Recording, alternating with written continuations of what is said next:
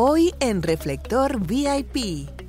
Los rumores acerca del fallecimiento de Carol Middleton, la madre de Kate Middleton, se propagaron en redes sociales. Sin embargo, esta noticia ha sido desmentida, ya que ni la monarquía británica ni los familiares de Middleton han emitido ningún comunicado confirmando tal hecho. La noticia resultó ser totalmente falsa Jocelyn Cubales, una mujer filipina de 69 años, busca convertirse en la representante de Filipinas en Miss Universo 2024. Esto es posible gracias a la eliminación del límite de edad para competir en el certamen de belleza. Cubales, que tiene una larga trayectoria en el mundo de la moda, es una de las 14 candidatas oficiales que compiten en Miss Universo Filipinas que son. Si gana este certamen, podrá competir en Miss Filipinas, donde se elige a la representante del país para Miss Universo.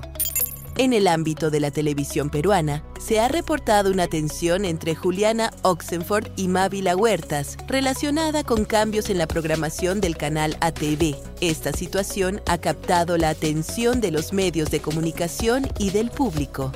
Amazon ha anunciado un recorte de personal que impactará a cientos de empleados de Prime Video y MGM Studios. Esta decisión forma parte de una reestructuración más amplia en Amazon, que busca ajustar sus inversiones para el éxito a largo plazo de la compañía. Ha surgido especulación sobre un posible romance entre la princesa Amalia de los Países Bajos y Boris de Bulgaria, según una revista holandesa. Amalia, quien a menudo pasa tiempo en Madrid para escapar del escrutinio público, podría estar involucrada con Boris, quien es seis años mayor y nieto del último rey de Bulgaria. En las redes sociales circulaban rumores sobre la muerte de Romeo Santos, conocido como el rey de la bachata.